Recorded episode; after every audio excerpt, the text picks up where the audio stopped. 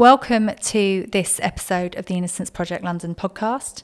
My name's Louise Hewitt. I'm director of the Innocence Project London, and I'm here today with one of the new Innocence Project London uh, student caseworkers.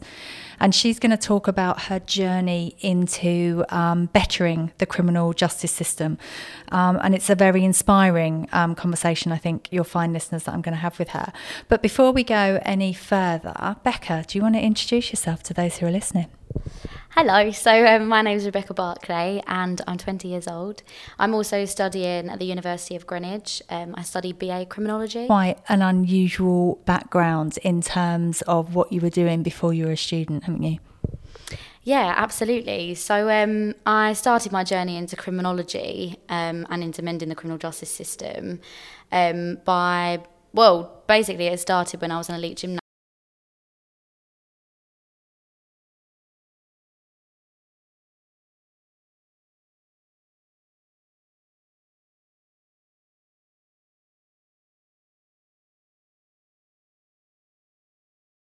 Um, so I don't know whether you you know about gymnastics and the gymnastics culture. Um, it, it, was really quite detrimental on my mental health um, and my physical health as well in the end. So I decided to to to leave gymnastics around the age of ten. Um, but my school was quite concerned about my educational levels, so they decided that maybe it'd be a great idea for me to look into maybe drama or dance because I was always quite talented um, physically. So my mum put me into drama and dance school, and then we started looking into auditions. Um, and I ended up being put in for an audition um, for Les Miserables in the West End. Um, and I didn't get my hopes up because there's thousands of girls that audition for Little Cosette. Um, every every little girl wants to be Little Cosette. Um, and there was 200 girls that auditioned on this in particular day. Um, it was a very long day. Um, and somehow I got called back three times in this one day, and we performed actually in the Queen's Theatre. Um, and it was absolutely incredible. It was an incredible experience, and I was just grateful to be there.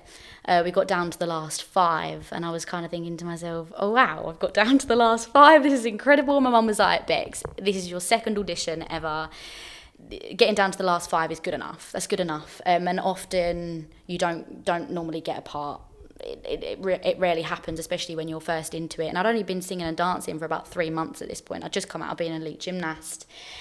Um, anyway, so we went home, and then the next day we got a phone call, and they said, uh, "Congratulations, you're going to be playing Little Cosette in the West End." And it was just after the 25th anniversary, so I was absolutely amazed. Um, and I was still in primary school, and this is when all the SATs were happening, so I missed most of my exams um, because I was performing. I was performing like three to five times a week.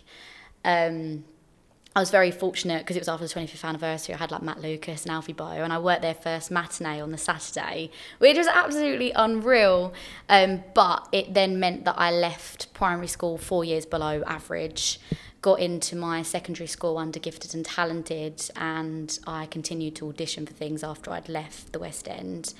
Um, I was at Sylvia Young doing loads of different bits and bobs, and um, that's kind of where I was going to stay. I was going to stay performing.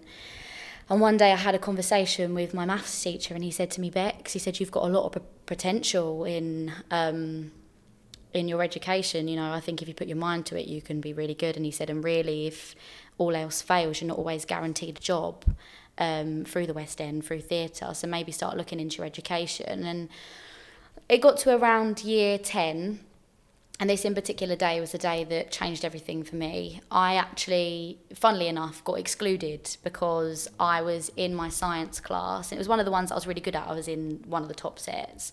And one of my teachers came over to a student and said, Wow, what's that on your head? Is that a lion's mane? She had a weave and it had grown out Okay. And they and I took that as a racist comment, so I stood up in front of the class and I made quite a scene out of it. I said I, I think that's a racist comment, and I was excluded um, for walking out of the class. My my secondary school was very strict, and that day I went home to my mum and I said, "Mum, I've done my research. You know, people are racist," and she said well, yeah, Rebecca, she said, you know, they are. And I said, Mum, I can't believe I've been excluded for pulling a teacher up of you know, being racist. And she was like, well, well, yeah. And I went in and this teacher apologized to me, said, I'm really sorry that you took it racially, blah, blah, blah, blah. This poor girl, she was crying. It was horrible. Um, but that was a day that kind of changed everything for me. Um, I settled down, I started working really hard. And I, luckily, thanks to my teachers, got 11 GCSEs. I got into sixth form and um, I was very troubled when I got into sixth form. I don't really know why. I think um, a, a, lot was going on. And um, my counsellor, Mark, I owe him everything. He is the reason why I'm here. He really is. My sixth form teachers, because I felt quite, I had a lot of time out of school. And um, he sat and he said, I believe in you, Bex. He said, I think you can do really well. And all my teachers were like, and my counsellor was like, you know, your teachers are saying that you're failing. Your percentage is 20% for the year. Like, why aren't you coming in? Blah, blah, blah. And I sat down, I spoke to him about things. And he said, But Bex, you have been in because you've been here with me. So he started questioning things. And it turned out my attendance was actually 80%. But one of my teachers wanted me out because she found me difficult. What? So they hadn't actually been recording it properly? Yeah, they hadn't been recording my attendance properly. Um, but my counsellor said they were gonna they were gonna kick me out of sixth form. They said, you know, you're you're not trying well enough. Like you you're failing. Uh, you're not turning up. What what are you doing? Um, and medically, I was in in a quite a bad place. Obviously, I had loads of certificates to say that I I was going to the doctors, blah blah blah, blah in the hospital. And um, my counsellor was the one that that saved me from that. And he sat down with me one day and he said, Bex, you are clever enough. If you want to go and study law and criminology, you can do it. He said, You can. You've come so far in your life. You can go and do it. And he said, And I believe you. And I said, But Mark, like, I, I can't. And he said, Bex, you can. He said, Trust me, apply. It was the last day I could apply um, for UCAS. And we sat down and he went through it with me and I applied. And um, if it wasn't for him, I, I wouldn't be here. So, really, that's that's kind of how I've got to where I am and kind of why I'm so proud of where I am, especially because I've worked really hard, especially educationally, to get to to get to where I am. Well, we're very glad that you're here. So um, I think, yeah, that's quite interesting, isn't it? Coming from theatre or from gymnastics to theatre and it affecting your life in the way it's done. Um, and then you've ended up here studying law and criminology. Um, and you've got the reason I'm talking to you today um, is because you've got some very, I think, forthright and very interesting views on the criminal justice system and what needs. Um, I suppose what needs fixing in it and what are the key issues that people need to be aware of. Now, Becca um, undertook a programme of study that the University of Greenwich Criminology Department offers, which is the Inside Out programme. And it's a fascinating and very innovative program of study which brings students um, together. So, students who attend the university together with students um, that are inside a prison. And they are they collaborate together and there is no distinction between the type of students there's inside students and outside students. Um, and in terms of being a learning process and an awareness raising process about issues within prisons but also about how you learn with others it is an absolutely brilliant um, brilliant innovation for that. And i know um, becca you undertook the inside out program last year, wasn't it? I think that's when I came to when I came in to speak to, um, or I did a session, didn't I? I did a workshop in there. Um, so for people who are listening, then. Um, with the experience that you've had, and also bearing in mind the fact that you want to work on the Innocence Project London, you've applied, you're successfully there, you start your work this academic year. What do you think then are the parts of the criminal justice system that need fixing, need improving? So, I started the journey of wanting to improve the criminal justice system by obviously the Inside Out Prison Exchange program. It really opened up my eyes to the wrongs of the criminal justice system. Initially, I was so attracted to the program because I think education is very important in every aspect of life and obviously I've worked very hard for my education. So being able to learn inside a prison environment was very appealing to me. Um, one of the first days I was I was in the prison, I got to know quite a few of um, the inside students, and like Louise said, um, it's such an amazing environment because you are students, um, everyone's students. You don't look at someone if they're an inside student. You don't you don't think that they're in prison. You don't ask them what they're incarcerated for. Um, it's just not how the course goes. You're all just students learning together, and if comfortable, you share your experience. Um, and there, I was able to learn learn so much from from their point of view as well as my own. Um, yeah, so I think there's a lot of things that need to be corrected in the criminal justice system. Um, I think the main problem is rehabilitation. I think rehabilitation, really, if we're being realistic, it doesn't exist.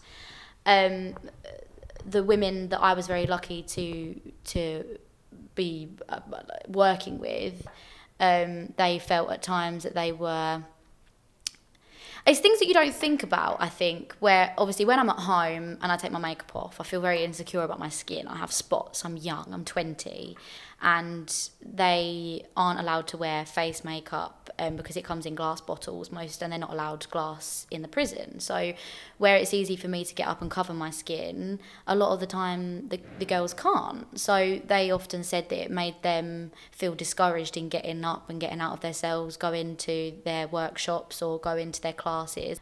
The main problem in prison is is rehabilitation because i believe that the general population don't actually think about sentencing in the way that they should because in the UK, the sentencing isn't like in the US. The likelihood of someone being released out of prison, even if they have been incarcerated for life, um, they're bound to be released at some point. So, why wouldn't you want to work with these individuals to rehabilitate them if they have committed an offence and make them or encourage them to be a better person, put them on education? Um, put them on programs where they can study for university degrees. A lot of the girls that I um, was very learning with, learning alongside, um, you know, they they have studied for degrees in prison and they have those qualifications and they want to come out of prison and start up their own businesses most of the time or work for a company work in law they've a lot of them done law degrees and it, it's incredible to sit there and hear what these ladies have to say. So I think, you know, why does society wash their hands with people that are incarcerated? I think it's a big problem. Yeah, I, I would agree actually. I think that um, people who are in prison are often seen or they're often forgotten about. They're not considered to be part of our society. Um, and I think more closer to home, anecdotally, certainly the clients that we do the work for on the Innocence Project London, those individuals who are maintaining their innocence, they tell me a lot of the time that it's been made really, really difficult for them to be in prison and to maintain their innocence. So whether that's um, they don't get access to job opportunities, so you know they can work in prison and they can earn some money, they would get overlooked for those positions um, ahead of people who had accepted their guilt and was engaging in that way with the process or was perceived to be engaging in that way with the process.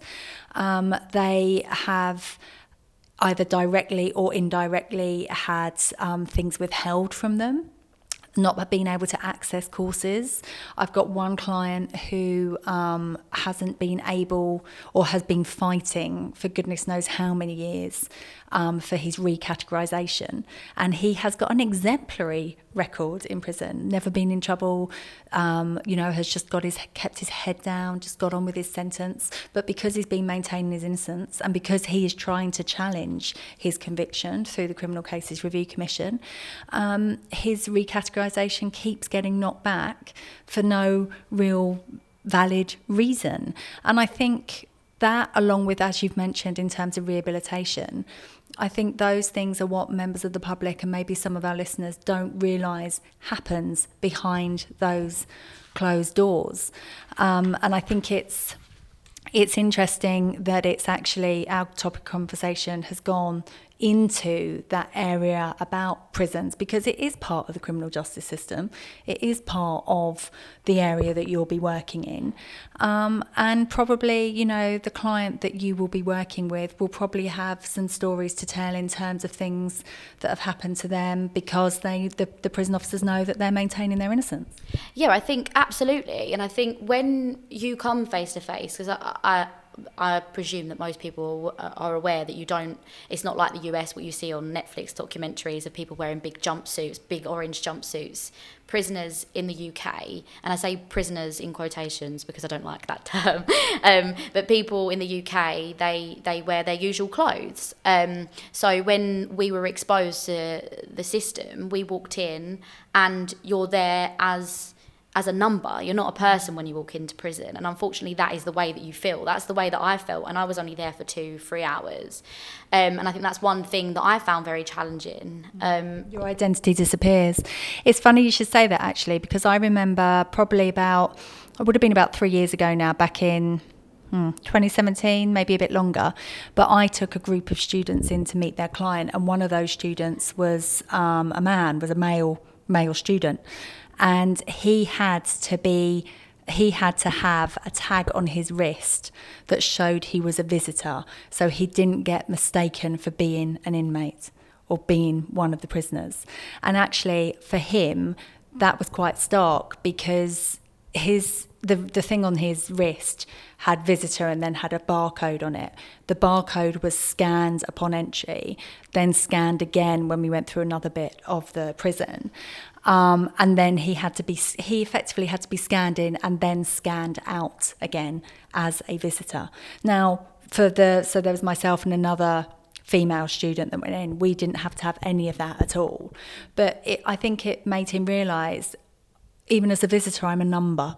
I'm a number going in so I can go out again, if that makes sense. Yeah, definitely. And I think a lot of people are very uptight about how prisons work. They seem to think that pe- people go in locked away, and that that's that. That's how the criminal justice system deals with people that are incarcerated. Locked away and forgotten. One hundred percent, and that is so true. And it's it's not fair. I obviously it, it was horrible for for me as an individual, but it made me understand my privilege and my voice and what I was able to to do as as a person. So there was one in particular time we was we wasn't allowed to use a normal toilets. Um, for, for many reasons and we went into the staff toilet as i came out i was told by my lecturer to make sure that one of the prison officers locked the door behind me because there's things in there that the general population aren't allowed to access so I told um, the prison guard, I approached him very gently and politely. I said, Oh, I'm really sorry to disturb you. Um, is there any way you'd be able to lock the door? I've been instructed to make sure that the door's locked.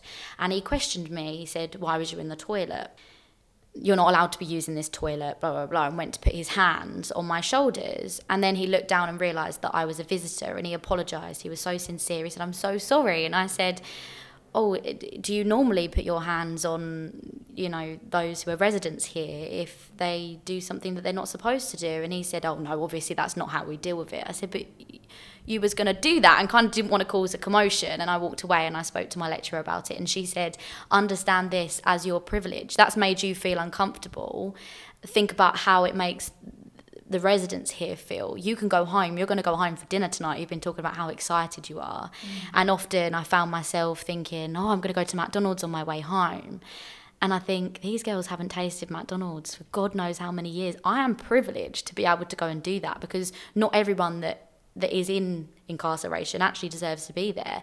I know one of the girls that um, was in the cell next to one of the other girls that I work, like I learnt alongside. Um, she said that she was in there for not paying her TV license. Madness. I think is is crazy. How can someone be incarcerated um, for not paying their TV licenses? I think it's interesting that it's only these these things, this learning about and it's only the tip of the iceberg for us because like you say we get to leave. Yeah. you know i know when we do visits i take students in to see their clients they interview the client um, but we get to walk away they get to stay. And i think it's not until you've had that experience of seeing just a just a snippet of what their life is like that you suddenly realize just what a lot of the members of the public don't know about the system and about how it works so, what then or why is being part of improving and mending the criminal justice system so important to you? Your passion is boundless. I can, you know, I could sit here and talk to you for ages, but I did promise that I wouldn't do another lengthy podcast. So, um, so I'm going to try and keep this one to the length that it should be. But you know, what? Why is being part of, of improving the system so important to you? I think by exposing myself and doing more research after accessing the uh, Inside Out Prison Exchange program, you realise actually how racist the criminal justice system can be and how many injustices actually happen. Um, and I think a lot of not I don't want to say arguments, but a lot of debates that I have with people say, you know, we're not in the US, like we're in the UK. This this doesn't happen here. Mm. We're dealing with a very out of date system where it is discriminatory towards men and women, you know, in ways that women get lesser sentences than men. And it's interesting you should say that actually in terms of out of date because the when you think about it, that whole uh, so post conviction, you've got 28 days to appeal. And I was having this conversation with someone the other day in terms of you know, someone's gone into prison, they're relying on the mechanics of the outside world to work really well. But then you know, you're reliant on getting getting the advice I guess that you might want to hear in terms of yes there's ground for appeal if you don't get that advice that you want to hear that there are you know you get told you, there are no grounds for appeal how then within this very tight time scale do you you know, how do you have the mechanism to go and get advice for grounds for appeal somewhere else? How do you operate the machine that is that side of the criminal justice system from being in prison.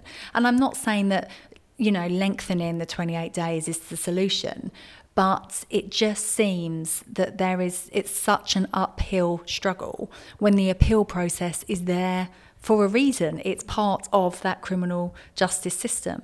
And I think when that whole system was set up, and I've, I've, probably said it before, but it was very much thought of as a one way system in. You know, it was never really envisaged that people would be caught in that system that shouldn't be there. Yeah.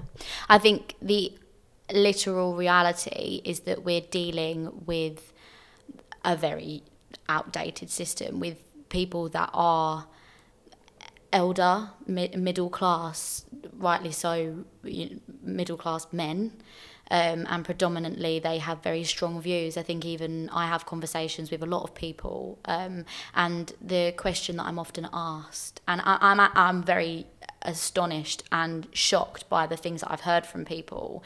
But a lot of the time I get questioned, but do you not think, even by police officers, I get told, you know, but the arrests that we do are in places where more people of black, Asian, and minority ethnic individuals live.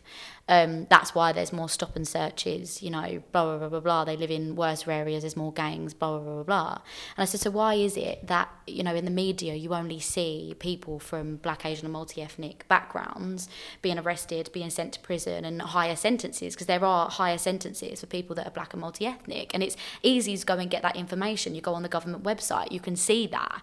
Um, why why is that the case um, there's so many questions that you have to ask i often say to my friends don't always believe what the media tells you make sure you go out and you do your own research because often the stuff that the media put puts out is infactual i went to go and watch the babes in the woods um, case court case i watched it in the old bailey and i was astonished by the things that was published in the um, newspaper to what actually happened. Mm-hmm. Um, just just little differences in the way that the media phrased um, what happened in the courtroom. I was there. Um, I, I saw and I heard everything, and it, it was horrible. It was horrible to be there, um, and it was heartbreaking. But but why was it left this long for?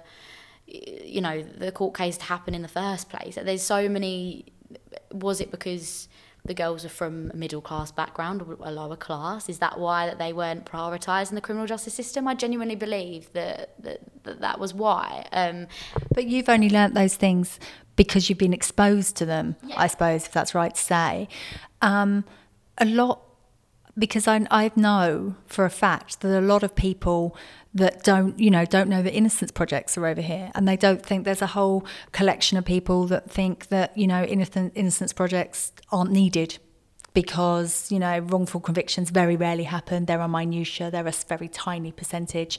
Miscarriages of justice again you know very rarely happen. We don't need them over here.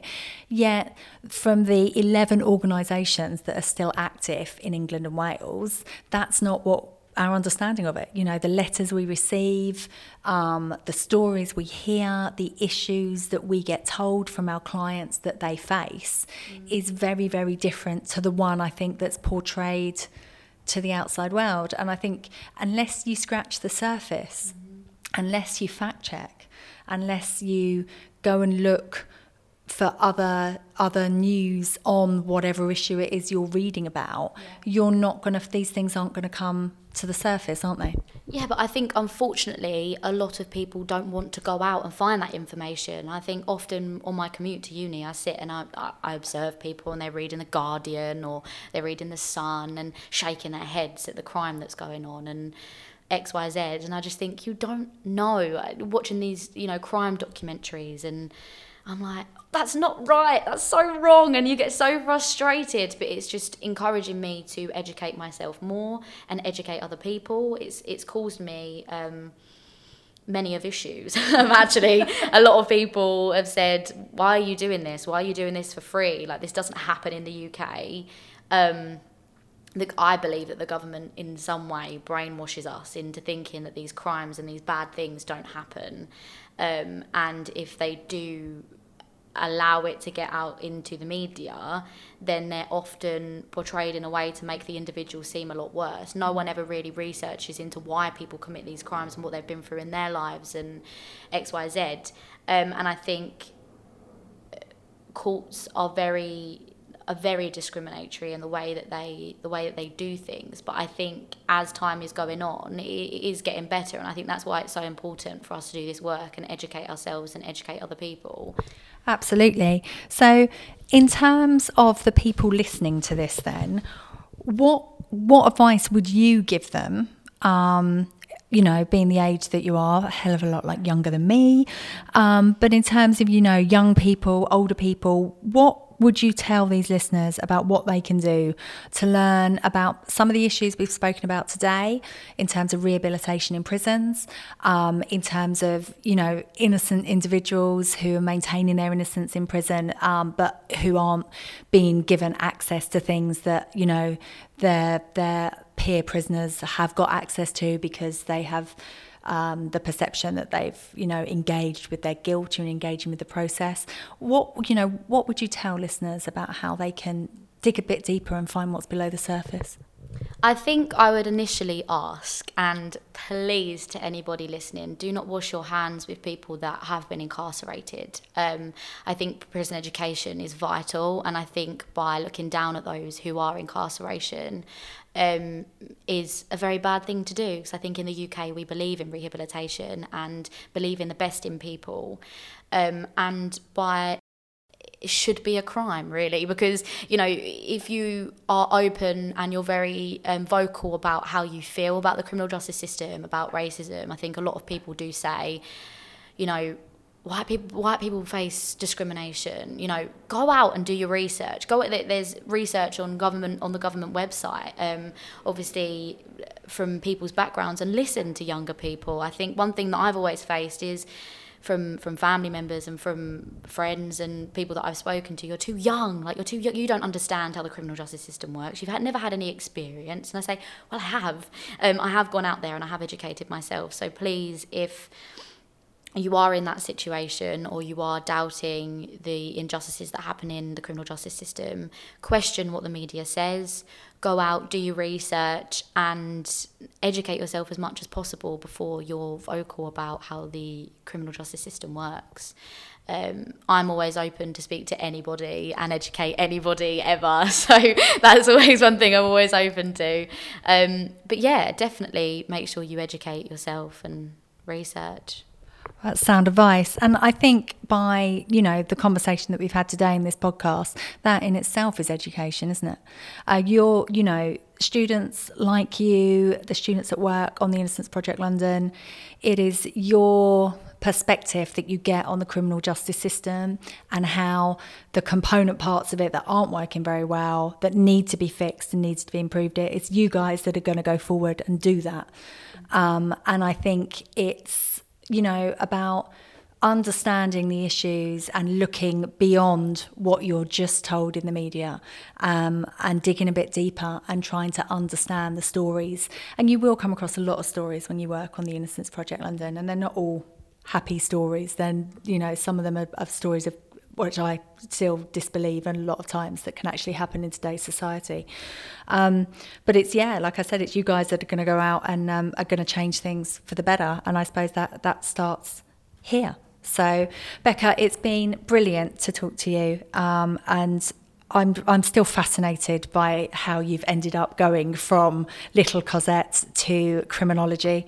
Um, I think it's a brilliant it's a brilliant journey, and for you, it really it has only just begun. So it's absolutely brilliant. So thank you very much. Thank you so much. Thank you for having me.